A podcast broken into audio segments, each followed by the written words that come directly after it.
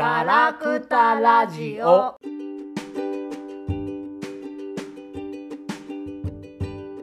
はい、始まりましたガラクタラジオ第41回です。えー今回もガオガオとステラマリナでお送りします。よろしくお願いします。お願いします。はい、ステラマリナさん、お久しぶりです。お久しぶりです。えーそちらはドイツですね。ドイツに行ってから初放送になるのかな？そうですよ。だから、ね、今どれぐらい経ちました？もうすぐ2ヶ月経ちます。うーん、なるほど、なるほど。じゃあちょっと生活ぶり、ちょっと聞きたいですね。生活ぶり？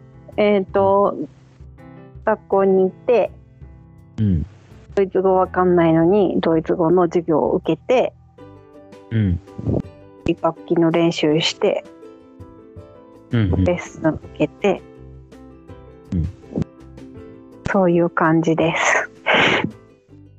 うん、うん、うん。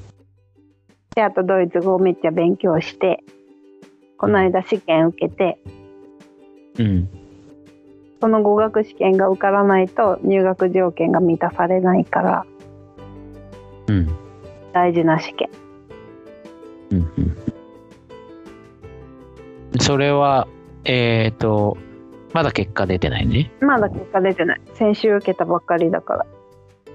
で、どう、どう、どれぐらい大変だったんですか、その勉強は。めちゃくちゃ大変だったです。毎日毎そうだ。毎日毎日いろんな課題とかテキストをやりまくって本当になんかドイツ語にまみれて生活してますあ、そう。なかなかだからね、ラジオもできなかったもんね。うんそれが落ち着くまでっていうところだったかな。で、それがね、もうでも楽しんでるけどね生活まあ、僕も忙しくてね、あの、なかなかこう予定が合わないっていうのもあるんだけどね。そっか、そっか。でまあなんか、えーうんうん。はい何ですか？あ、どうぞどうぞ。友達もできたしほとんど日本語喋れる子ばっかりだけど そっか。日本人の子か、うん日本語がペラペラの外国人の子の友達が何人かできて、あとドイツ語だけでコミュニケーション取る子がまあ23人かなって感じうん。うん。ほとんど喋れないけどそうか、そうか。その、えっ、と、テストは手応えどうでした？まあ多分大丈夫だと思うけど一応なんていうの念のために12月にももう一回同じ内容の同じレベルのテストを受けてどっちかが引っかかればいいなっていう感じでうんうんうん。対策してますね。どっちかが引っかからないと帰らないといけないんだもんね。確かね。イエスだけどあのもうビザが降りちゃったの2年分。うん。だからもしかしてうまくいったら合格試験合格しなくてあの学校ダメになっても2年間滞在はできちゃうかもしれない。あの学校。学校退学になったことがでも知らされるのかな？よくわかんないですこのシステムは。ああ、どうだろうね。そう学生ビザだからそうまあでも入れるんだったらいると思う2年間。なるほどね。まあでもそう先生がこのサクバットの私の楽器の先生がうん。本当に素晴らしい先生なんですけど本当にせ、世界一のサクバットプレイヤーだと私は思ってるんですけど、うん。その人に直接レッスンを受けられることが本当に幸せでうんうんうん。それが楽しくて。えー、それは最高じゃないですか。はい。夢のようです。え、なん、なんていう先生なの？ビムベックっていう先生です。あー。え、その、ど、どんな授業をするの？それ、その、見てもらうっていうのは。えそのビーム先生に見てもらう授業？うん。は、えー、とサクバットのレッスンだから普通にいっぱい曲を練習していってそれで先生がオルガンを弾いてくれる伴奏をしてくれてその伴奏に合わせて私が自分で練習してきた曲を吹いてで先生がいろいろ注意してくれたりしてっていう感じのレッスン。とかあとはアンサンブルのレッスンもあるよ。あその一番夢のような時間っていうのはどんな時間なの？まあでもやっぱり自分のアンサンブルもめっちゃ楽しいけどみんな周りの人が上手だからすごいあのいいアンサンブルができるしそれでこうソロのレッスンだとあの自分の演奏がどんどんこう先生の指摘によって自分の演奏がどんどん変わっていってどんどん良くなるのも分かるしこっちも必死だからあのなんていうのいっぱい引き出しを開いてもらえるっていうかうーん。そう自分でも手応えがあるでしょであーもう音楽してるなっていう気分になるでしょうんうんうん。でもやっぱりそうだね。憧れの人に聞いてもらうっていうのはやっぱ、そうでしかも先生さ優しいからさあの本当になんか君がここに来てくれて嬉しいよって毎回言ってくれるの。うーん。でブレア素晴らしいに来てくれてありがとうって言ってもうこれからどんどん一緒にできるのが楽しみだよとか言ってキ言ってくれる。夢のようですね、それ。はいはあ、そうなんだ。いいな。そうね基本的にみんなご機嫌な人が多いから学校の人とか先生たちも、そのなんかドイツ人って気難しいっていうイメージがあったりするじゃん多分うん。だけど私の会う人はみんなにまあドイツ人じゃない人もいるかもしれないけどみんなすごくにこやかでご機嫌な人が多いから楽しい。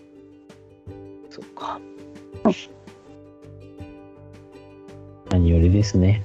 はい。いやー、それはでも書く、ちょっとね、想像ができないぐらい嬉しい話だね。そうだようんもう本当に泣いちゃうよこんな夢のようすぎてなるほど。そうか。うん、だから自分が玉置浩二に曲を聴いてもらってるぐらいの感じだよね。そうだよいや、たまりませんな。じゃあまあ、ね、あの、どんどん上達して、また聞かせてくださいね。もう演奏もドイツ語もどんどん上達したいと思っております演奏そっちはその、だからアンサンブルとかも、ね、楽しそうだし、なんか一緒にやる人とか、うんメンバーとか探したりしてるの？まあだから授業で授業でアンサンブルの授業もあるしあとは他のなんだろうその理論の授業で一緒になった子とかあのなんだろうオルガンのこと知り合ったらあじゃあなんか今度もしかしたら一緒になんかやれるかもねとかそういう話をしたりとかどな。そうでもなんかまだそんなにドイツ語が達者じゃないからどんどん友達ができるほど喋れないのでなかなか友達を作るのが難しい学校で。音楽的なことをいいこう話し合えるドイツ語力ってある？そういうのって結構大変じゃない？だけどなんかまあレッスンの時はこの間からドイツ語に切り替わったんだけど最初の2回が英語でこの間からドイツ語になったんだけどやっぱり歌ってくれたりオルガンで弾いてくれたりっていうのがあるとだいぶわかるよね。先生がどういうことを求めてるかっていうのとかはドイツ語力がそんなになくてもわかる。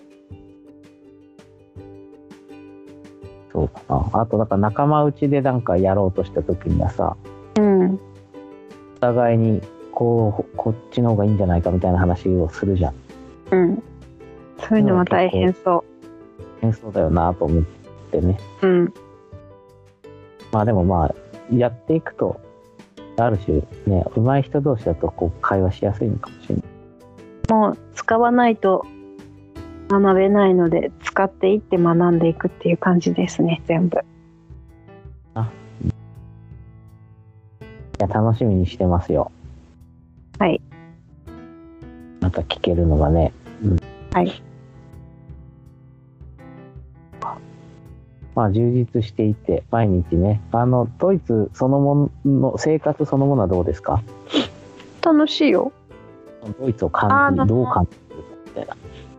まず、まあ、ブレーメンっていう町が程よい田舎なのですごく緑が多いのね街中でも。で川が流れてて公園がたくさんあってだからお散歩するのがすごい楽しい。えー、やっぱ豊かな感じだな、毎日なそうだ。ね。でまあさまあ今はまだ新鮮だからさこう街中の建物の感じも日本と全然違って全部なんか歴史的な石の石造りのさかっこいい建物とかでさお買い物する場所とかも全部そういう感じが多いから歩いてるだけで楽しいですがもうすごく寒いです外は。うんうんうん。あの日も短いから。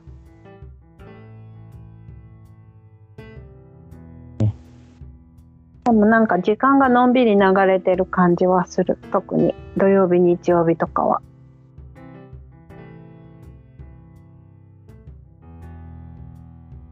こういやー、ドイツね、まだ全然行ったことがない場所なので、想像つかないけど、まあ、でもやっぱ美しい感じはするね。うんね。美しいよ。で気温はどうなの？寒いの？やっぱ。めちゃくちゃ寒い。もう今すでにあの真冬の装備で外歩いてるからこれこれからもっと寒くなったら私はどうするんだろうって恐怖を感じている。だけど。えっ、と、もうヒートテックを、うん。ヒートテックを2枚重ねするしかないかなとか。まあそうだね。でも室内はめちゃくちゃ暖かいから寒いのは外だけもう学校の中とかじ自分の家の中とかはすごく暖かいそうかそうか。セントラルヒーティングってやつかな。はいそうです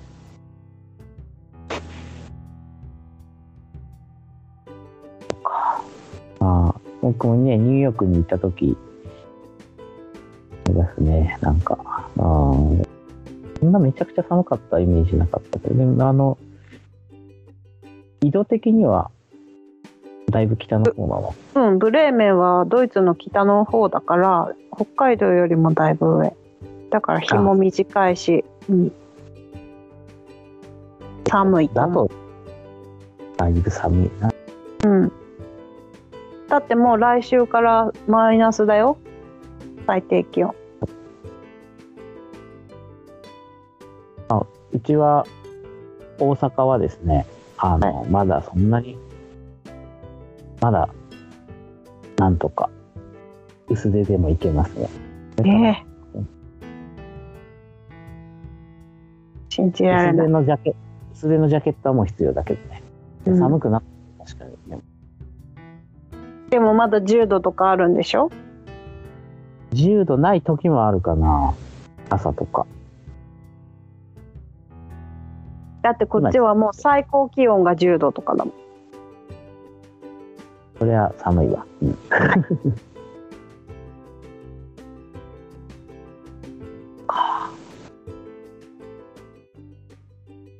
まあ日本はですね、なんか、日本の動きはどう、なんか、お終えてる？まあまあ、うん。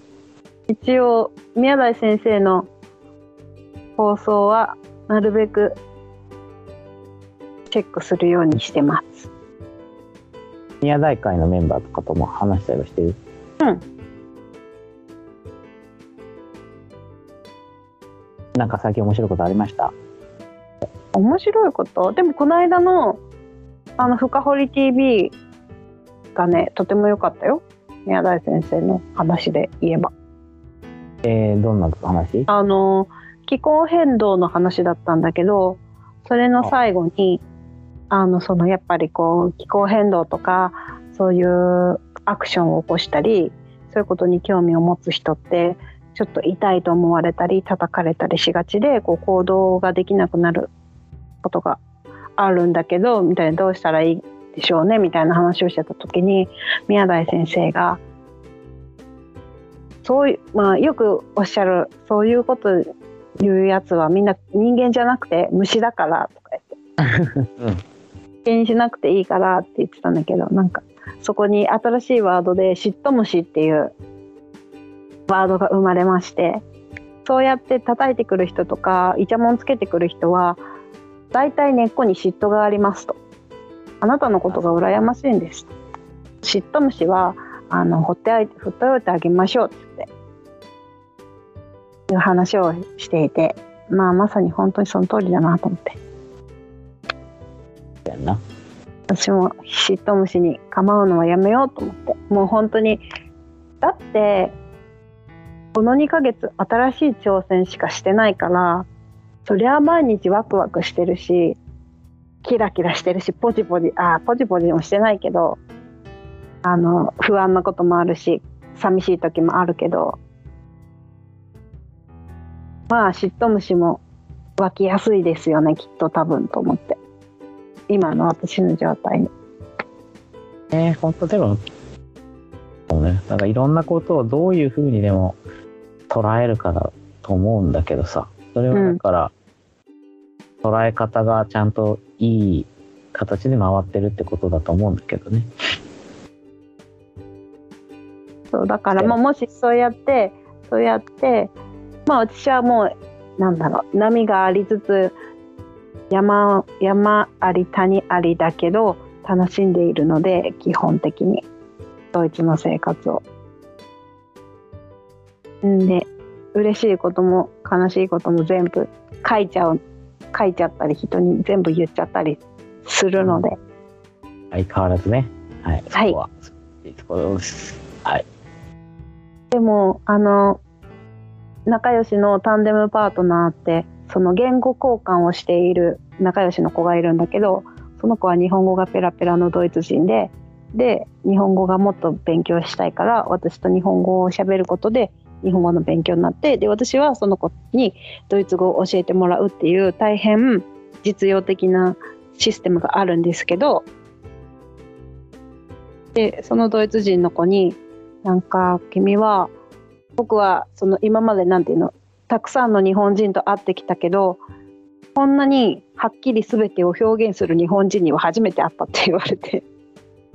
ま あ俺もそうだよ。だ珍しいんじゃないって言われた。ね珍しいと思いますね。そうらしいです。でもきっとその方が生きやすい。その方きっとっていうかその方が生きやすいので私はそうですね。はい。何よりです。はい。あそうだよ。あのしあのー安富さんが離党したんだよ。知ってた？あそれもなんか動画自体は見てないけど離島の動画が出ますっていうのだけは見た。あそうなんだと思った。あ令和新選組。そうそう。だから理由とかそういうのは全然知らないけど離党されたっていうことだけは知らん。まあでもうん。まあ僕も見ましたけど一応これは動画も見た？見た見た、うん。はい。まあそうやねっていう感じだったけどね、うん、まあいろいろタイミングを見てただけだったみたいな話。うん。まあでも令和新選組も3議席だっけ？そうそうそう。選でまあねだんだんねそういうその令和新選組の声がうん広がっていくっていうのはいいですよね。うん。まあでもさ、そうやってさ、ガオガオさんが今、なんだっけ、ココルームにいるのも、私が今、ドイツにいるのも、令和一揆が続いてるってことじゃないですか、私たちの中で。そうですね。ええまあ本当に面白いですよこっちの生活。でしょうね。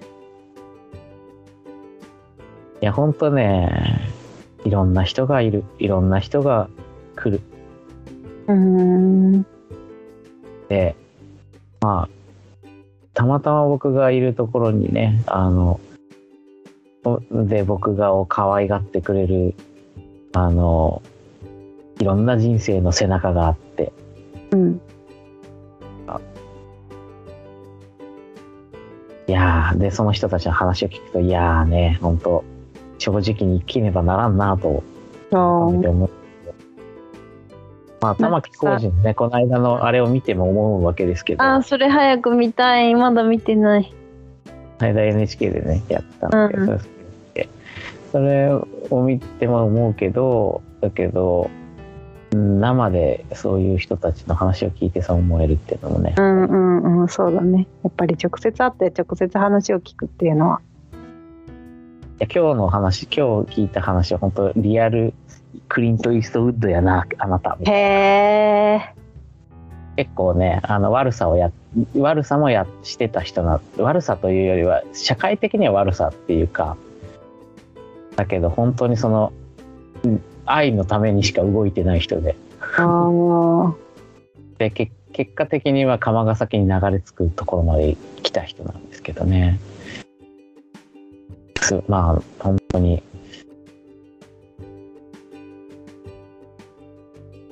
そうその人がねあのいろんな話をしてくれるってこと自体がねとうんうん。そうだね。まあいつかねその話詳しくねしたりとか、うん、人だったら出てくれるかもしれないな本当？それ面白いね。あのねだからクリンリアルクリント・イーストウッドが2人いる感じですね今僕の近くにへえ。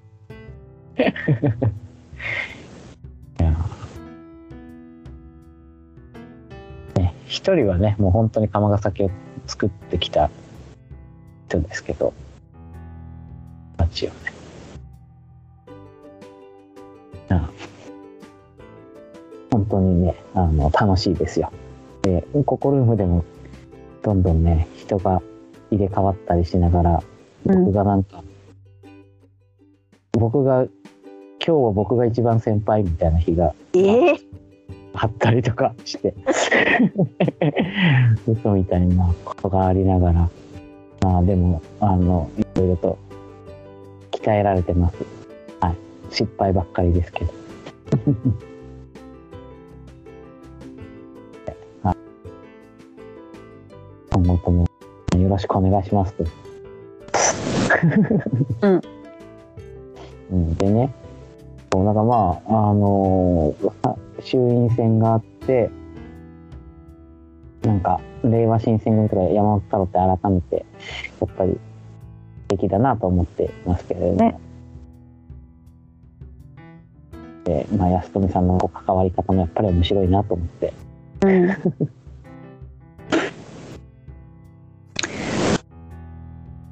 良い大人が良い大人となんか触れ合えたりとか知り合えて幸せですね、うん。私はまだ大人には全然慣れてないですけど。私もあんまり大人になる気がないですけど。まあそうね。うん。違う、うん、なんか。でもしでも少年少女のままなんかやっぱこうち小さい子たちに何かを伝えられる人にはなりたいな。そうだからあの大きいお姉さんにはなりたいけど大人にはなりたくない。あそうね。そういうことだね。いやまあまあ十分大人な年齢ですけど。幸せそうな人たちってやっぱりいわゆる大人じゃないからな。そうそうでしょ？むちゃくちゃで楽しそうだからね、うん。まあ、大変そうでもあるけどそれだから、大変さっていうのはまだまだ僕はあれだけどでもでも楽しそうだからね。うん。だって宮台先生とか大人っていうより大きいお兄さんって感じでしょ。そうだね。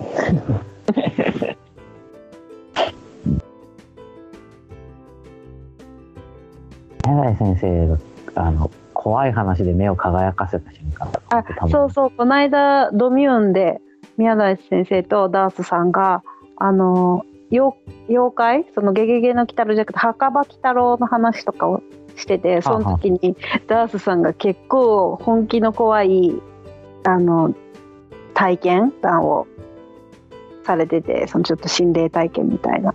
うん。でドミューンだから音声だけだったんだけど聞いててあもう今宮台先生めっちゃいい顔してるだろうなとか思って聞きながら。あそうなんや。うんあのでもドミューンの放送もすごく良かった。えーうん、あの素直素直な少年の顔されるとやっぱそう。貫かれちゃうんだよね、うん、悪いお人だ。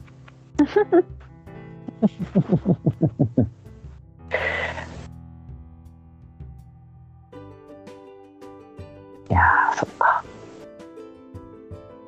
ということでまあまあこう日々を日々を生きているって感じだね我々ねそうですね。でも私はやっぱりドイツにいても宮台エッセンスは必要だなっていうか、むしろあんまりこう生活とかドイツの生活に追われすぎないためにもあの摂取していこうと思いましたね。ですか？はい、必要でした。というわけでじゃあ今日はこの辺かなはいありがとうございました。えー、今回もガオガオと。ステラマリナで。ましたどうもありがとうございました。またありがとうござい42回で。会いましょう